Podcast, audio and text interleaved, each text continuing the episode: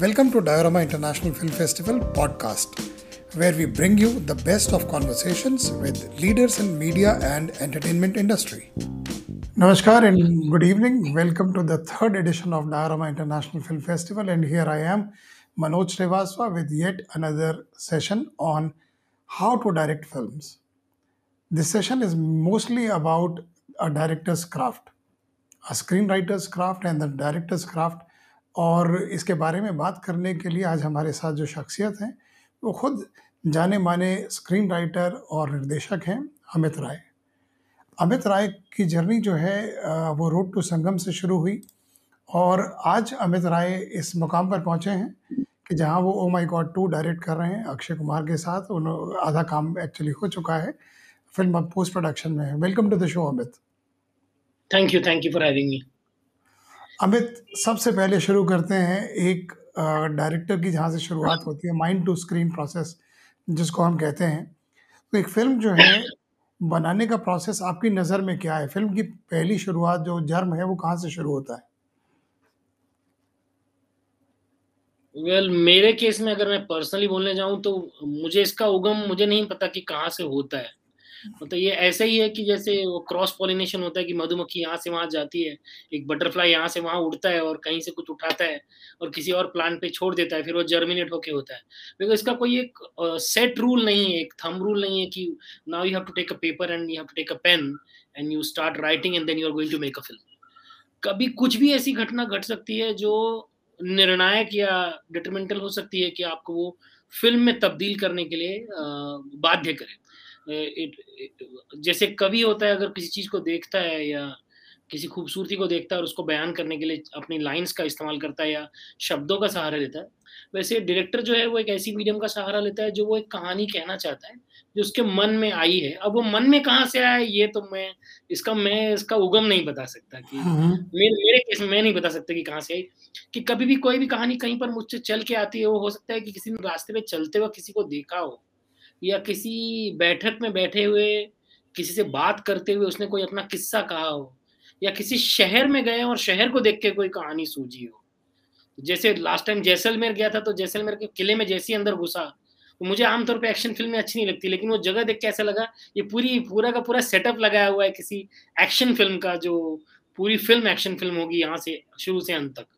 तो मुझे इसका उगम स्थान ऐसे में बता नहीं सकता। हाँ अगर किसी पर्टिकुलर फ़िल्म को लेकर कहेंगे कि हाँ ये फ़िल्म तुम्हें क्या लगता है कैसे सूझी है तो वो मैं बता सकता हूँ कि मुझे ये फ़िल्म पहले कैसे सूझी और फिर मैंने इसको कैसे इसका इसकी रूपरेखा तैयार हुई इसका स्केलेटन तैयार हुआ और फिर कैसे वो डायलॉग और स्क्रीन प्ले पर उतारने के बाद वो फ़िल्म रूप में साकार हुआ है।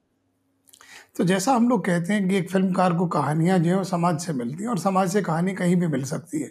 किसी भी मोड़ पर एक कहानी आ जाती है चाहे वो अखबार के माध्यम से हो चाहे वो साहित्य से हो चाहे किसी की अपनी कहानी हो चाहे किसी का एक्सपीरियंस हो। आपकी जो कहानी है रोड टू संगम वहाँ से शुरू करते हैं जब। तो रोड टू संगम की का जो प्रेरणा स्रोत था वो क्या था? रोड टू संगम कहाँ से शुरू हुई? वो भाँग से शुरू हुई। Okay. होली होली के दिन पे आमतौर पे ऐसा होता है कि सबके घर में पुआ हुआ बनता है। तो मैं अपने घर पर था और किसी ने पुआ में ना थोड़ा सा भाँग मिला के मस्ती मस्ती में मुझे खिला दिया था सवेरे। वो मेरी मम्मी बहुत डांटी भी थी कि किसने दिया उसको लेकिन मैंने वो खा लिया तो मुझे थोड़ा थोड़ा सा जैसे वो एक टॉक्सी टॉक्सिकेशन होता है ना वैसा मेरे को हल्का हल्का था।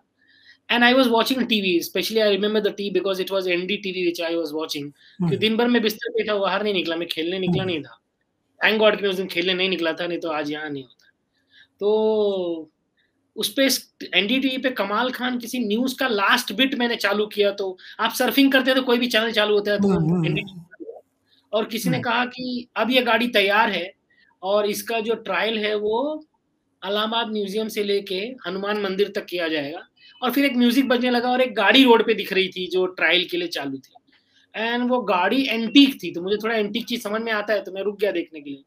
वो कोई American Ford V eight vehicle था जो उन्नीस में इस्तेमाल हुई थी गांधी जी की अस्थियाँ ले जाने के लिए संगम पे। अगेन उसमें हिस्टोरिकल फैक्ट था। मुझे बहुत अच्छा लगा। उस कहानी के माध्यम से पता चला कि वो गाड़ी इतने सालों तक बंद थी। तो मुझे इंटरेस्ट ये आया कि उसको चालू किसने किया अगर बंद थी तो। तो फिर पता चला कि किसी हसमतुल्ला नाम के व्यक्ति ने जो वहाँ का लोकल मैकेनिक है मतलब कोई मैकेनिकल इंजीनियर नहीं है। हुँ। उसको ये काम दिया गया था क्योंकि वो इंजन किसी से बन नहीं रहा था वहाँ, पूरे यूपी बोर्ड में मतलब जिन्होंने आरटीओ को दिया था फिर गवर्नमेंट गवर्नमेंट का काम था तो गवर्नमेंट ने गवर्नमेंट को ही दिया था। तो बोला किसी बाहर के आदमी से करवाया था, उसने उसको 3-4 महीने में चालू करके दे दिया और वो गाड़ी चालू हो गई। तो मेरे लिए इंटरेस्टिंग फैक्टर ये था कि उस आदमी ने पैसा लिया था क्या इंजन बनाने का? क्योंकि उसको बताया गया होगा ना कि ये गाड़ी का इंजन उस गाड़ी का इंजन है जो गाड़ी 1947 में इलाहाबाद में गांधी जी की अस्थियाँ संगम तक ले जाने के लिए, प्रवाहित करने के लिए इस्तेमाल की गई थी। लेकिन उस पूरे ज़िक्र में उस पूरे ब्रोशर में और पैम्फलेट में उस आदमी का नाम नहीं था। जो पैम्फलेट मेरे को दिखा, मतलब जो अवेलेबल हुआ, तो किसी ने बताया सर आप उसको मिल सकते हैं, वो आदमी हैबिट रोड पे रहता है, उसकी एक छोटी-सी दुकान है। That's how the journey started. I met him, I found this man very, what you can say, very simple, big-hearted hmm. Muslim guy. Now he's no more. Hmm. So how that story turned up, मेरे मन में ख़्याल आया कि यार एक आदमी एक इंजन बना रहा है, उसके मन में क्या चल रहा है? एंड सडनली एक क्राइसिस होता है कि उसको लोगों ने कहा इंजन मत बनाओ। तो उसने बोला क्यों ना बनाऊँ? फिर मेरे मन में हमेशा से था कि इस देश का जो कैरेक्टर है ना पूरे भारत का, वो ऐसा है कि हमारे सबसे बड़ा कॉन्फ्लिक्ट यही है रिलीजन को लेकर, कि हमारा पर्सनल ना होके ना हम इसको कम्युनिटी का कर देते हैं। हुँ, एक हुँ। आदमी खुदा को मान सकता है लेकिन उसके साथ-साथ वो देश को भी प्रेम कर सकता है। अब जब धर्म संकट ये आता है कि आप जब उसको ये बोलते हैं कि पहले देश को प्रेम करो, बाद में खुदा को प्रेम करो। या धर्म संकट ये आता है कि पहले खुदा को प्रेम करो, फिर देश को प्रेम करो। It goes it is applicable to on everybody. Hmm, hmm, hmm.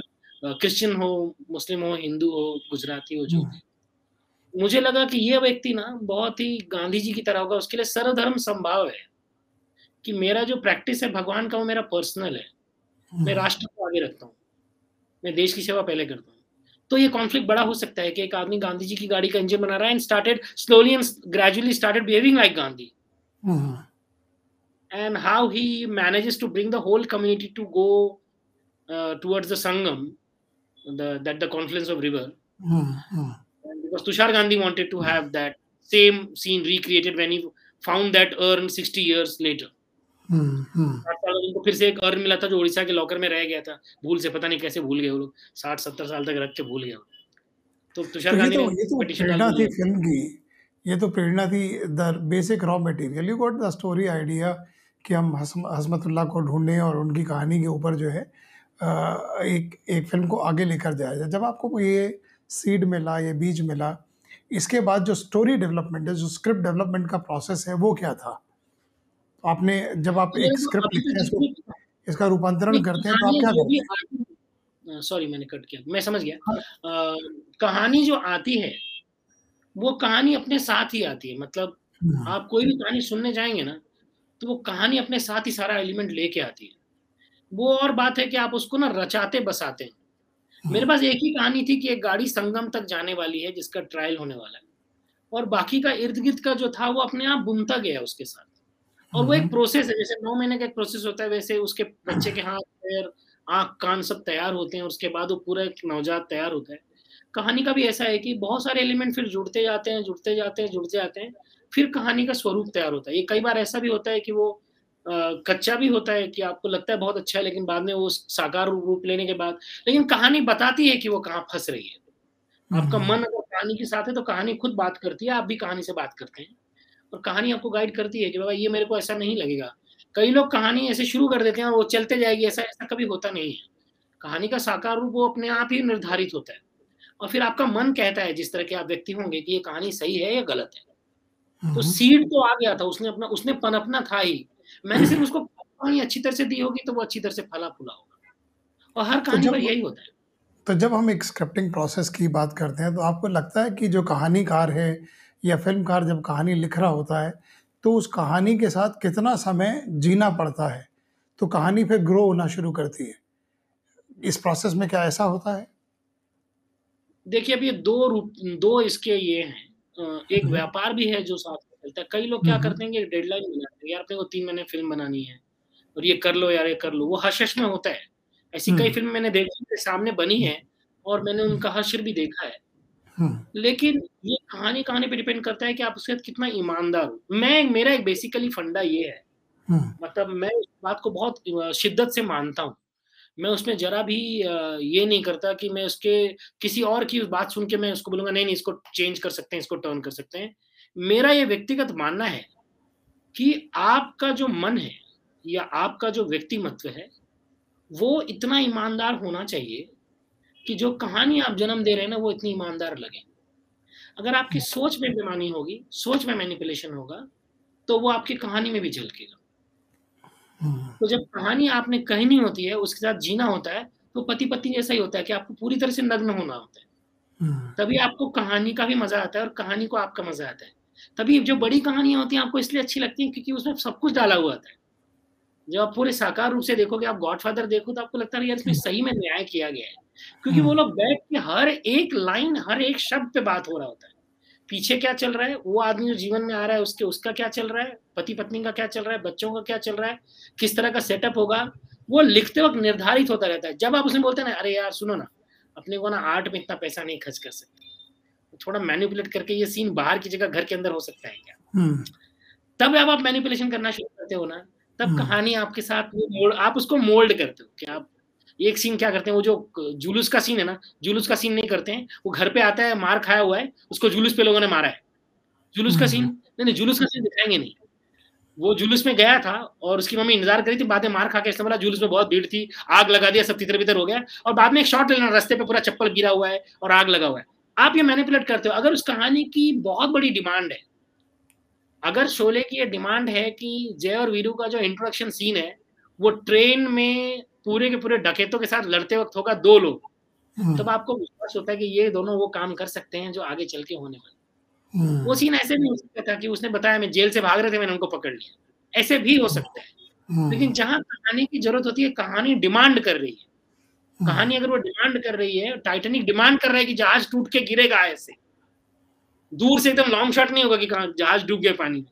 कहानी डिमांड कर रही है कि जहाज़ चरमरा के साथ टूटेगा लोग नीचे गिरेंगे और वो पूरा का पूरा पानी के अंदर जाएगा प्लेट प्लेट टूटेगी तभी उसका आनंद आएगा।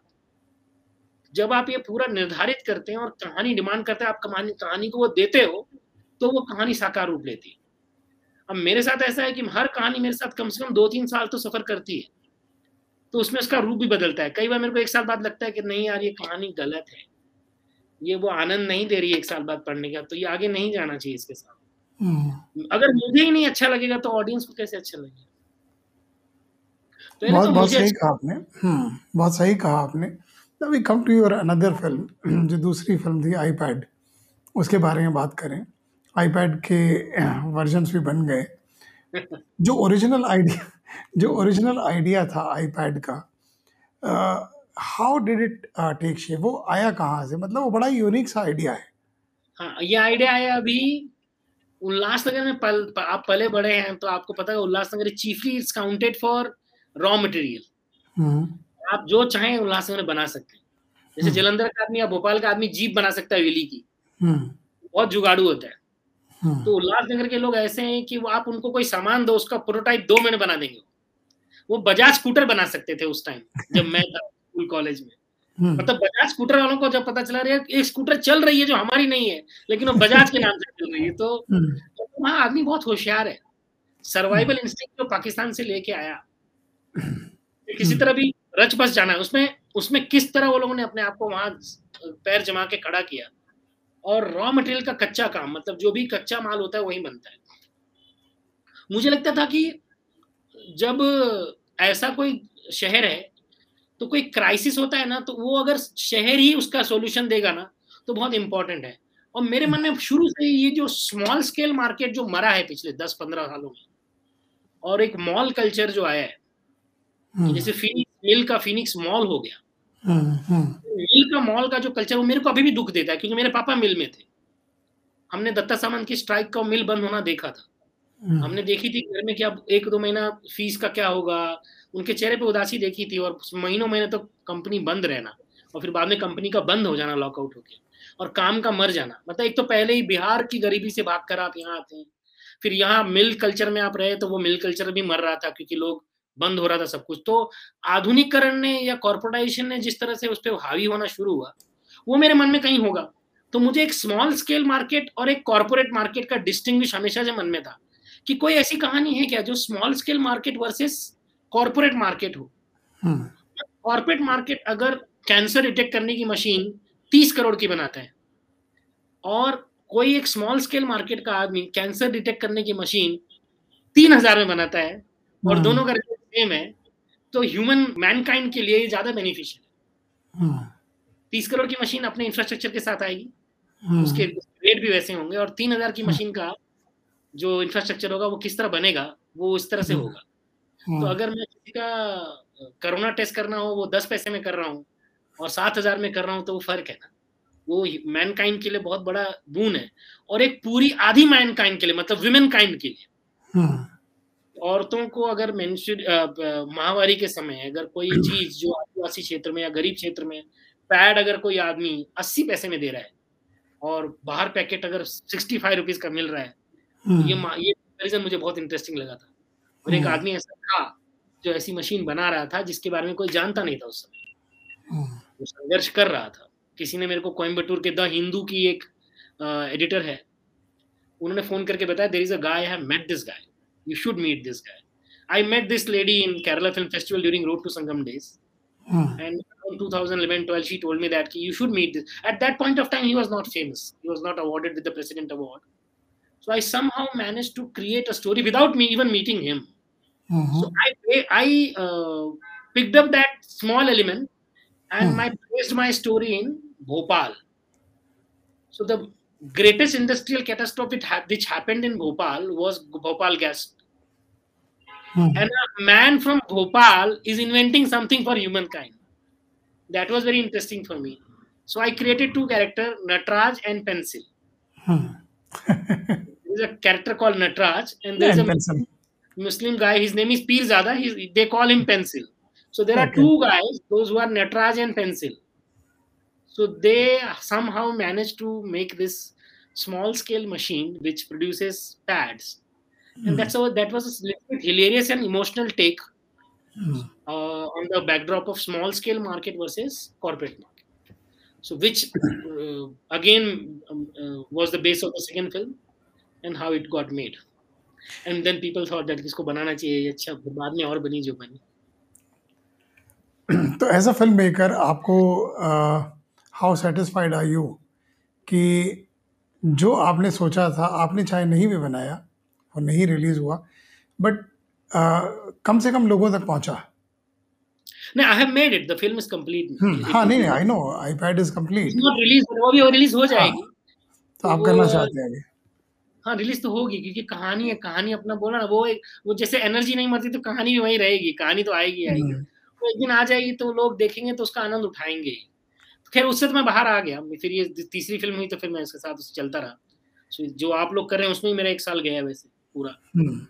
तो जो जो फ़िल्म आपने अभी डॉक्यूमेंट्री जो आपके डायरामा के अंदर है इन परस्यूट ऑफ़ लाइट ये बहुत ही एम्पावरिंग फ़िल्म है आ, और ये एक बड़ा अच्छा मैसेज लेकर जाती है जो काम वो आदमी कर रहा है महाराष्ट्र के गाँव के अंदर जो कैटरेक्ट के ऑपरेशन से वो करा रहा है और जिस तरह से आपने एक्सप्लोर किया है उस आ, एक ओल्ड एज कम्युनिटी को उस विलेज के अंदर और उनका जो मानना है जो एक मन में हिचक है कि हम आँख का ऑपरेशन क्यों कराएँ जो बची खुची है वो भी चली जाएगी और हम्म। बाद में जो खुशी उनको आती है जो पूरी आर्क आपने बनाई है डॉक्यूमेंट्री के अंदर वो बड़ी अमेजिंग सी है तो ये आइडिया जो है ये ये कहाँ से शुरू हुआ और कैसे आप वहाँ तक पहुँचे नहीं I met this man through one of my friend and uh, to be very honest, when I first met this man, I declined that offer.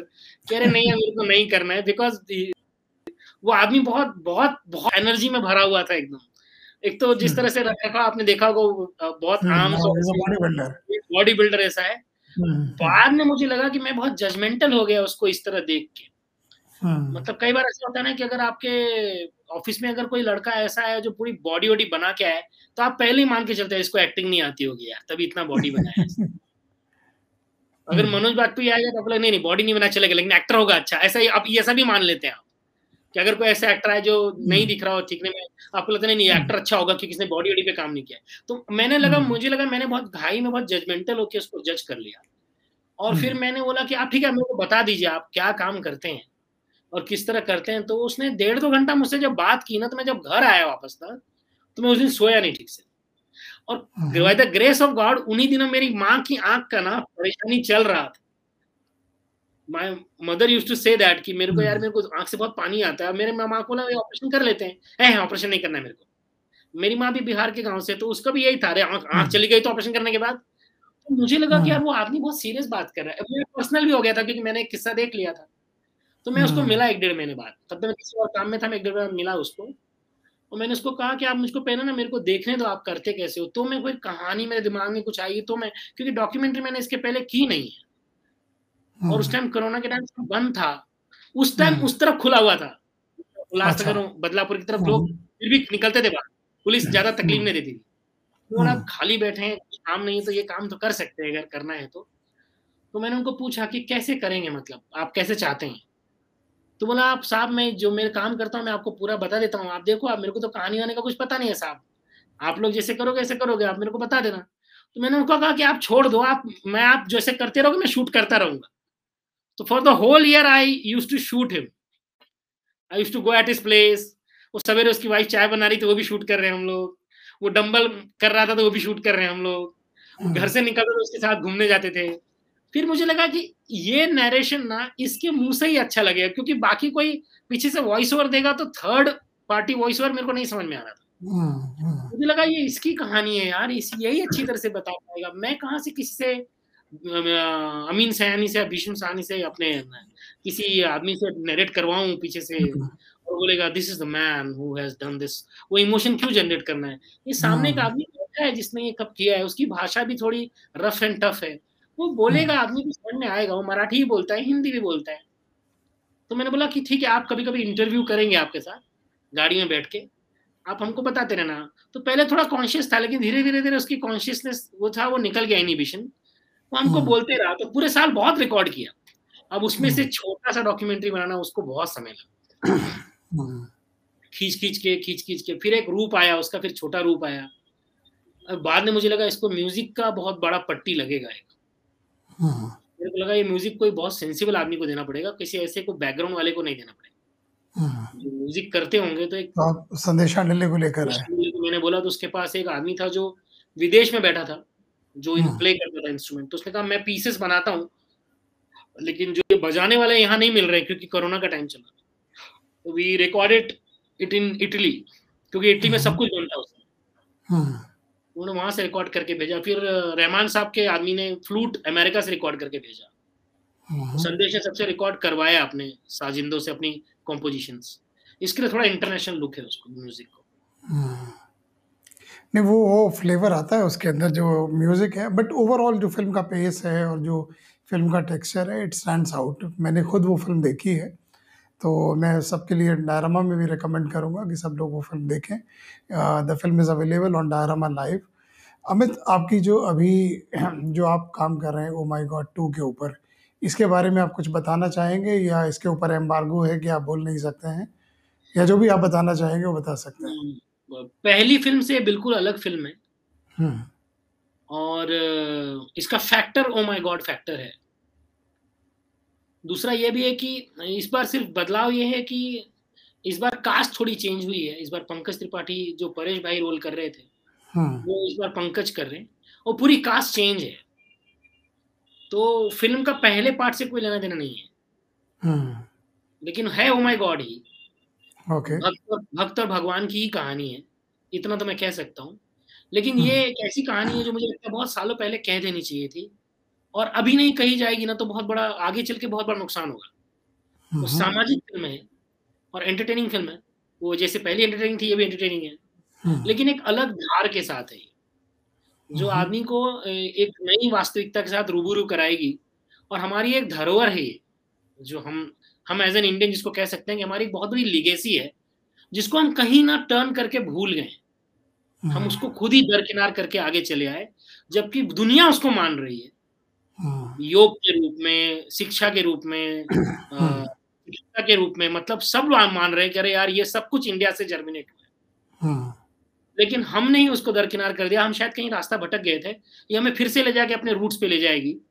और फिर हमको विश्वास, हमको ये विश्वास दिलाने के लिए नहीं है हमें फिर से याद दिलाएगी कि हम कौन है, हम कहाँ से आए हैं मतलब हम, हमारी जड़ें क्या है और और इसका आनंद आपको फ़िल्म देख के ही आएगा मतलब मैं उसको कितना भी समझाने जाऊँगा, आपको वो वो भावना जो है वो वो फ़िल्म देख के ही प्रतीत होगी। तो एक, अभी देख, जिस तरह साकार रूप हो रहा है, मैं तो देखूँ, मैं भी अभिभूत हूँ कि पता नहीं, जो करा रहा है वो ऊपर वाला ही करा रहा है। आपने अच्छा शब्द यूज़ किया अभिभूत हूँ। हम भी आपकी फ़िल्में देखकर अभिभूत हैं और हमें the way you talk, the way you narrate things और जिस तरह से आप फ़िल्में बनाते हैं वो एक अमेज़िंग क्राफ़्ट है। जब हम एक डायरेक्टर की क्राफ़्ट के ऊपर आते हैं, तो द स्क्रिप्ट इज़ डन जब स्क्रिप्ट हो जाती है या आपकी अपनी स्क्रिप्ट नहीं है, तो आप एज़ अ डायरेक्टर उस फ़िल्म को कैसे अप्रोच करते हैं? Do you how many times do you read it? Do you absorb the story? सारी चीज़ें सीन बाय सीन उनको विजुअलाइज़ करते हैं? स्टोरी बोर्डिंग करते हैं? किस किस what is the process of a film maker? नहीं देखिए कैसा है कि डायरेक्शन और जैसे एक पे कागज़ पे लिख दिया कि एक हवाई जहाज़ उड़ के चला गया और उसे अकेला छोड़ गया। ऐसी एक लाइन लिखी है राइटर ने। कि उस शाम वो चली गई हवाई जहाज़। हवाई जहाज़ से और वो उस और उसे अकेला छोड़ गई, जीवन में अकेला अकेला छोड़ गई। ये लास्ट लाइन है। हुँ। अब लाइन सुनते वक़्त इमोशनल लाइन है, रोमांटिक लाइन है। अब इसको ना हर डायरेक्टर जो अप्रोच करेगा वो अलग तरीके से अप्रोच करेगा। फिर वो डिज़ाइन करेगा कि इसको मैं दिखाऊँगा कैसे? क्योंकि हमारे पास तो माध्यम कैमरा के थ्रू है। मैं अपने कैमरामैन से कहूँगा कि सर मेरे को ना ऐसा लगता है कि ये हवाई जहाज़ उड़ेगा और फिर ऐसे पूरा ऊपर उड़ के चला गया तो नीचे हमको एक छोटा-सा आदमी दिख रहा है, पूरे बड़े स्पेस में छोटा-सा रह गया है। उसका दिल टूट गया है, हमको छोटा-सा दिखता है। ये मैं उसको एक्सप्लेन करूँगा हुँ। उसके बावजूद उसके मुझे ये तय होना चाहिए कि मैं उसमें से क्या कहने वाला हूँ। जैसे बहुत क्लासिक एग्ज़ाम्पल है जो मुझे पहली बार महसूस हुआ था जब मैं बहुत कम उम्र में मैंने गॉडफ़ादर देखी थी। गॉडफ़ादर में एक सीक्वेंस है जब आप कांच से देखते हैं अल पचिनो को और वो अपने ही रिश्तेदार को तालाब में किसी को भेजा रहता है और वो उसको वहाँ तालाब में मारते रहते हैं। और बहुत दूर है नाव। और उसको ले जाके वो लोग उसको वहाँ मार रहे हैं और ये खिड़की से देखता रहता है। बहुत ठंड है। धुंध है एकदम। तो मेरे को लगा ये धुंध के अलावा कहीं हो ही नहीं सकता था। It is a very cold blooded murder आपको पता है कि वो आपका रिश्तेदार है फिर भी आप उसको मार रहे हो। और आदमी जब करता है तो कुछ प्लान करता ही करता है। ये आपको पता है कि मेरे को इसको मारना है। That the word in English is cold blooded murder for the first time in my life that whole frame gave me the meaning of cold blooded murder so I thought that नहीं ऐसा ही होगा। और the for the for that matter when you see very obvious that a girl in a red frock is coming towards the camera in a whole black and white film hmm. Schindler's List which is hmm, hmm. quite evident that you can kill that girl very easily hmm. Hmm.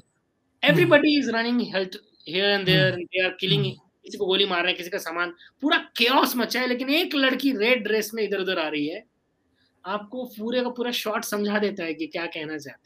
हैं हुँ। वो आपके पूरे director की thought ले आता है सामने।